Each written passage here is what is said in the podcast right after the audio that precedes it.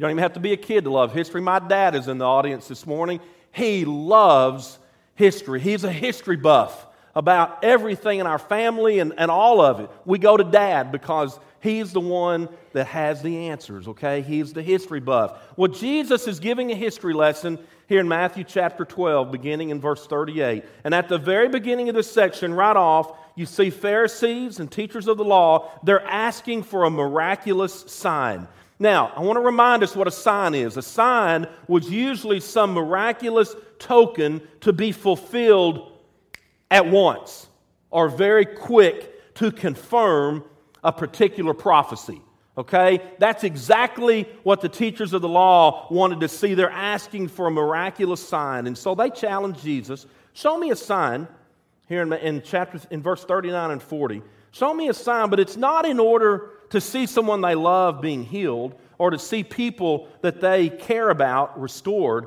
You see, they want theatrics. They want a circus show. They want for Jesus to kind of jump through a, a hoop at their beck and call because here's reality they have no compassion for the healing of the demon possessed blind man who'd been able to speak. They really had no concern for the man with a deformed hand who was totally restored.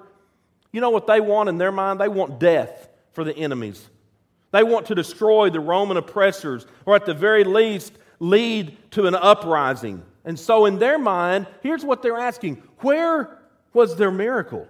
They wanted Jesus to prove once again that he was the Messiah. And had they searched and examined his life, they would have come to this conclusion Jesus really is the Son of God. If there's one thing that we've got to understand about people of God is this we do not set the standards for faith. Jesus does. And he wanted the Pharisees, he wanted the teachers of the law to know that, and he wants us to know that. You know why? Because too often in life, you know what? We are way too much like the Pharisees. And our hearts and our minds are places where they shouldn't be, and Jesus reels it back in and says, Here is what's important. Here is what you really need to focus on. Here is what you need to have a heart for, to hunger and thirst after. And so Solomon, beginning in verse 39, he had a visit from a woman who was the queen of Sheba. And she saw all the works, she saw all the wisdom, she saw all the wealth of Solomon. And here's what she says She says, The breath had gone out of me when she saw the glory of Solomon's kingdom. I want you to listen to these words. Some of the Pharisees and teachers of the law said to him, Teacher, we want to see a miraculous sign from you. And so he answered. He says, A wicked and adulterous generation, they ask for a miraculous sign, but none will be given it except the sign of the prophet Jonah. For as Jonah was three days and three nights in the belly of a huge fish, so the Son of Man will be three days and three nights in the heart of the earth. He's kind of doing some comparing and contrasting here on this history lesson. And the men of Nineveh will stand up at the judgment with this generation and condemn it, for they repented at the preaching of Jonah. And now, here's this phrase again one greater than Jonah is here. And the queen of the south will rise at the judgment with this generation and condemn it for she came from the ends of the earth to listen to Solomon's wisdom. Here it is again. And now one greater than Solomon is here. And so when an impure spirit comes out of a person, it goes through arid places seeking rest and it does not find it. And then it says, I will return to the house I left. And when it arrives, it finds the house unoccupied, swept clean, and put in order. And then it goes and takes with it seven other spirits more wicked than itself, and they go in and they live there.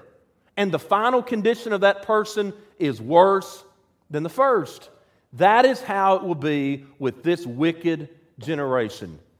And so, Jesus' mother and brothers, while Jesus was still talking to the crowd, his mother and brothers stood outside wanting to speak to him. Someone told him, Your mother and brothers are standing outside wanting to speak to you. And he replied to him, Who is my mother? And who are my brothers? And pointing to his disciples, he said, Here are my mother and my brothers. For whoever does the will of my Father in heaven is my brother and sister and mother. I want to read verse 50 again. For whoever does the will of my Father in heaven is my brother and my sister and my mother. What a history lesson. Talking about Jonah, talking about Solomon, great people. Solomon's smartest of all, and we're going to look more about him in just a moment. But do you see what Jesus is saying in his history lesson? Even about Jonah and even about Solomon, now one is greater than Jonah, and now one is greater than Solomon, and that one that is greater is standing right here before your very eyes. And we're so oblivious to think that here is Jesus right here beside us, and yet in our life, what do we do, church? We're always wanting more.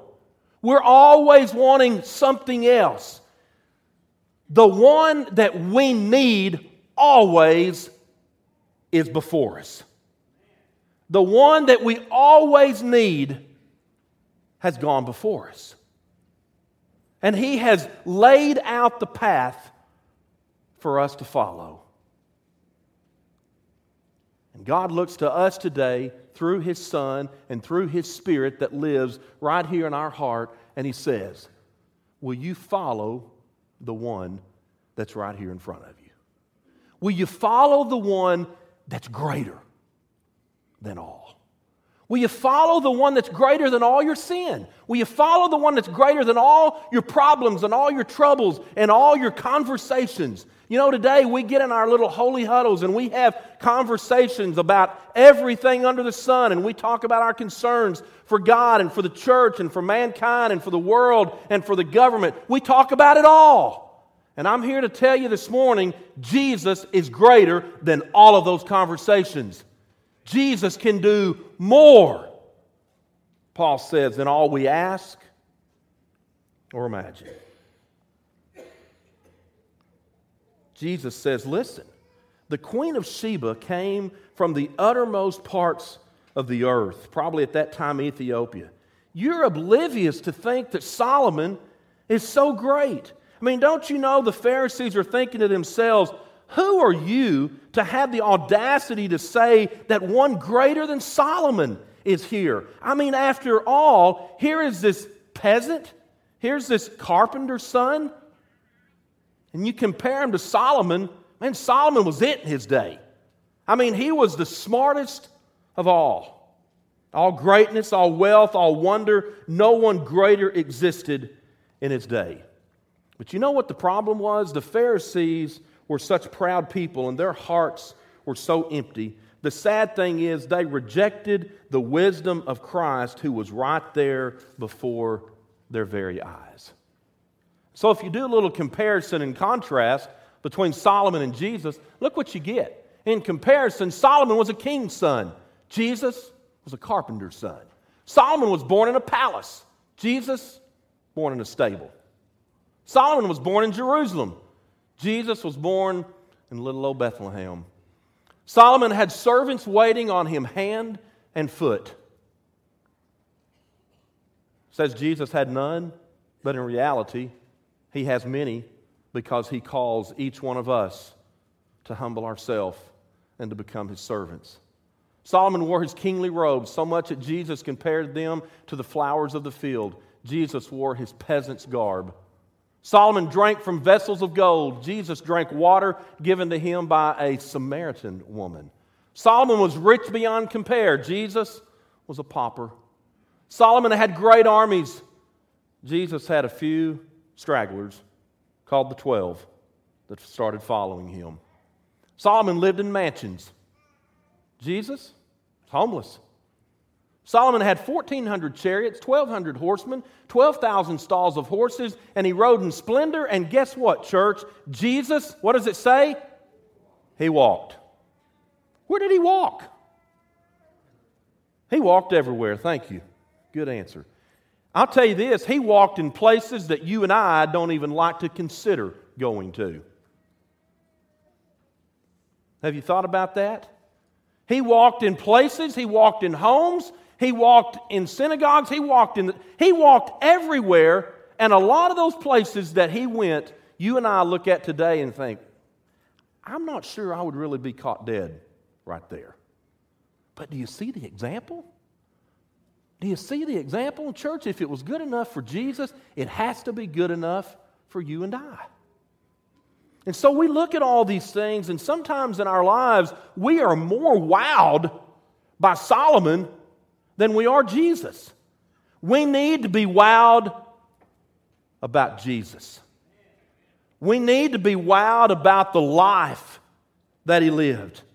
And I want to suggest this morning that if you really want to be a family and focus, whether it's your individual family or whether it's our family right here at Lamar Avenue, is the fact that we are focused on this fact right here Jesus is greater than all. That's it. Remind yourself this morning through the eyes of God that whatever you're struggling with, that whatever is on your mind, that whatever you're wrestling with, resolve this morning. Stand in the amazement that God, through His Son Jesus, is greater than that. You know, we sing a beautiful song, Grace is greater than all my sin. Man, I mean, we just sing it to the mountaintops. Do we really live that? It's easy to sit back and sing it, but do we really put that into practice in our own life? I don't know what you're struggling with today, but I know this as people of faith, we have to be reminded that our faith is in one that's a whole lot greater than anything we can see. Even Solomon, he was it in his day. He had it all. In fact, turn to 1 Kings chapter 10 real quick.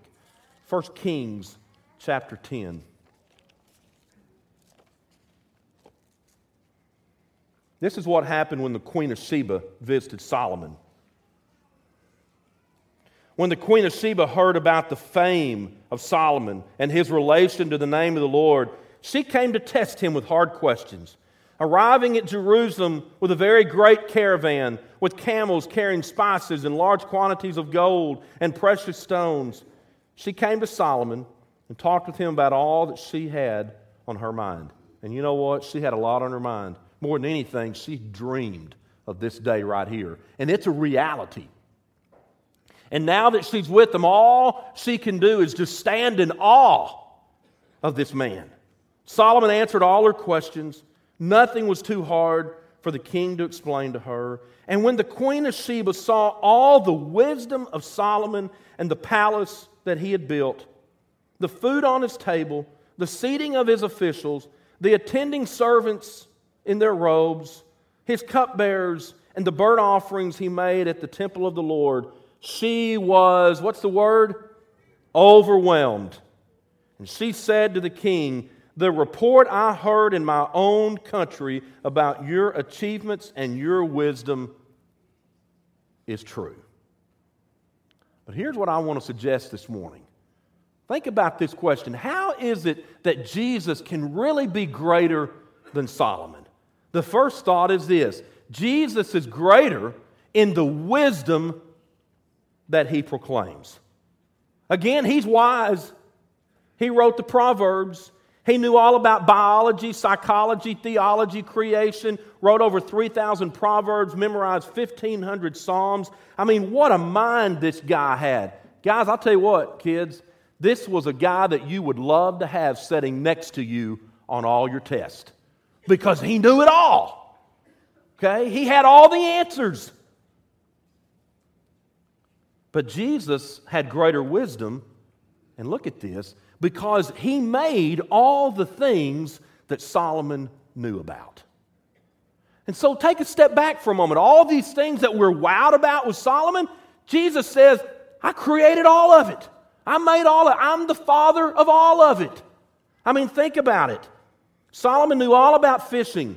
Jesus knew more. He put enough fish in empty nets to sink two boats. Solomon knew all about the wind. Jesus knew more. He could rebuke the wind by simply just saying, Be still.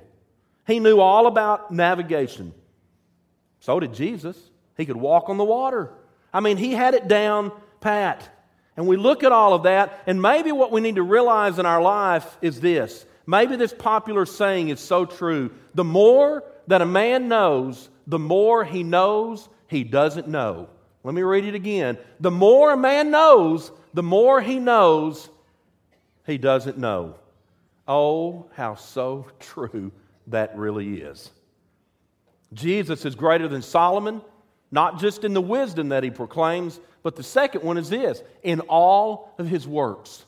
And here's the beautiful thing that I want to remind us of this morning Solomon did some mighty things. He built a palace for himself, he built a temple.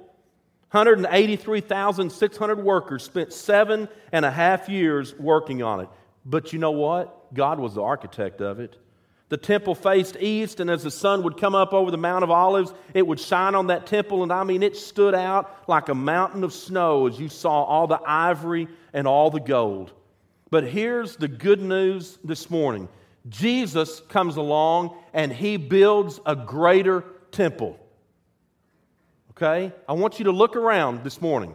Go ahead and look around. I'm even going to give you permission to do this in church. Turn around and look to the people behind you for just a moment. Okay? Go ahead. It's okay. It's biblical. Look around. Look to the side.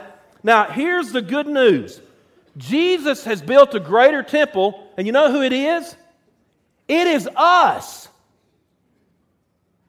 It's you and I. And you may be looking at that saying, man, that's pretty scary. Don't say it about the person next to you, say it about yourself. But the amazing thing is this God is using you as His temple to do some mighty things in the name of Jesus.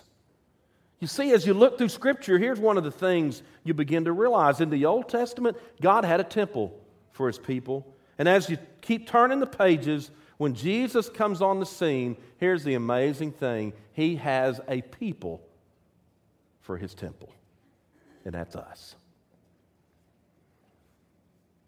That ought to really humble us, shouldn't it? That ought to really wake us up to realize that everywhere I go, I'm the temple of the one who created me. I'm it. You're it. And everything that we do with our temple reflects our Creator. So, how are you doing? How are you doing with the temple that God has created? Solomon's temple's gone, it's been destroyed. But what you see today will never be destroyed because we will enter the glory of heaven one day. And we need to be reminded we are the temple of God. You see, church, salvation, salvation is not getting man out of earth into heaven. It is getting God out of heaven into the hearts of mankind. And as we've talked about over the last few weeks, the amazing thing about God's kingdom, it rests right here in our hearts. So everywhere we go, we take the kingdom of God with us. We're his temple, we're his kingdom. Jesus, number three, is greater than Solomon in the workers that he pleases. Solomon had some good workers. Queen had never seen happier people before in all of her life. He fed his servants, he took care of them, they're dressed well, they're paid well. I mean, they were servants of such a wise king. So are we. We're God's workers. Jesus gives joy that's full of glory. He gives joy that should be contagious. And the amazing thing is that our joy does not depend on our circumstances in life. Nobody, Nobody can take the joy of the Lord away from you. And if you allow them to do that, you know whose fault that is? It is your fault. We got a sweet lady in this church about six years ago. She's one of my heroes, not just because of this, but just of her life. She made a goal and a prayer in her life that she was not going to let anybody take the joy of the Lord away from her. I really like that. Don't let anybody do it, church. But more, the joy that you do have, let it be contagious and let it spill over and let more and more people see all we really want to do in this life is give God the glory and the praise that He deserves. All that we've done this morning in this place, as we've lifted our voices, it's not for us. It all goes to God. He receives all the glory for that. And yet, as we're here worshiping such a loving God, we have people outside these walls in the world, and they're looking to science, they're looking to education, they're looking to government, if you can imagine that. They're looking to culture. They're looking everywhere. And here's what they're crying out Can you save me? Everybody wants to be saved. And yet, we look at all of that, and sometimes we're wowed by those things. But I'm telling you, the only thing that's really going to matter at the end of the day in your life is that you have a relationship with God. That's what matters. Jesus saves. He's been in the saving business all of his life. And all we can really do is just stand amazed at how great our Savior really is. You can compare him to Solomon, Jonah, anything you want to. The bottom line is still this Jesus is greater. Amen? Let's pray. Father God, we love you. We thank you for your Son, Jesus. We thank you, Father, for the greatness of your Son. And Father, this morning we stand in awe of you. We stand in awe of the fact that you have called us in spite of our weaknesses, in spite of our shortcomings. You still call us your children. And Father, we love you for that. And Father, we thank you for Jesus your Son and our great Savior. And I pray that every day of our life that we can tell more and more people about the greatness of you and your Son and your Holy Spirit that resides in us. It's to Jesus we pray. And all the church said, Amen.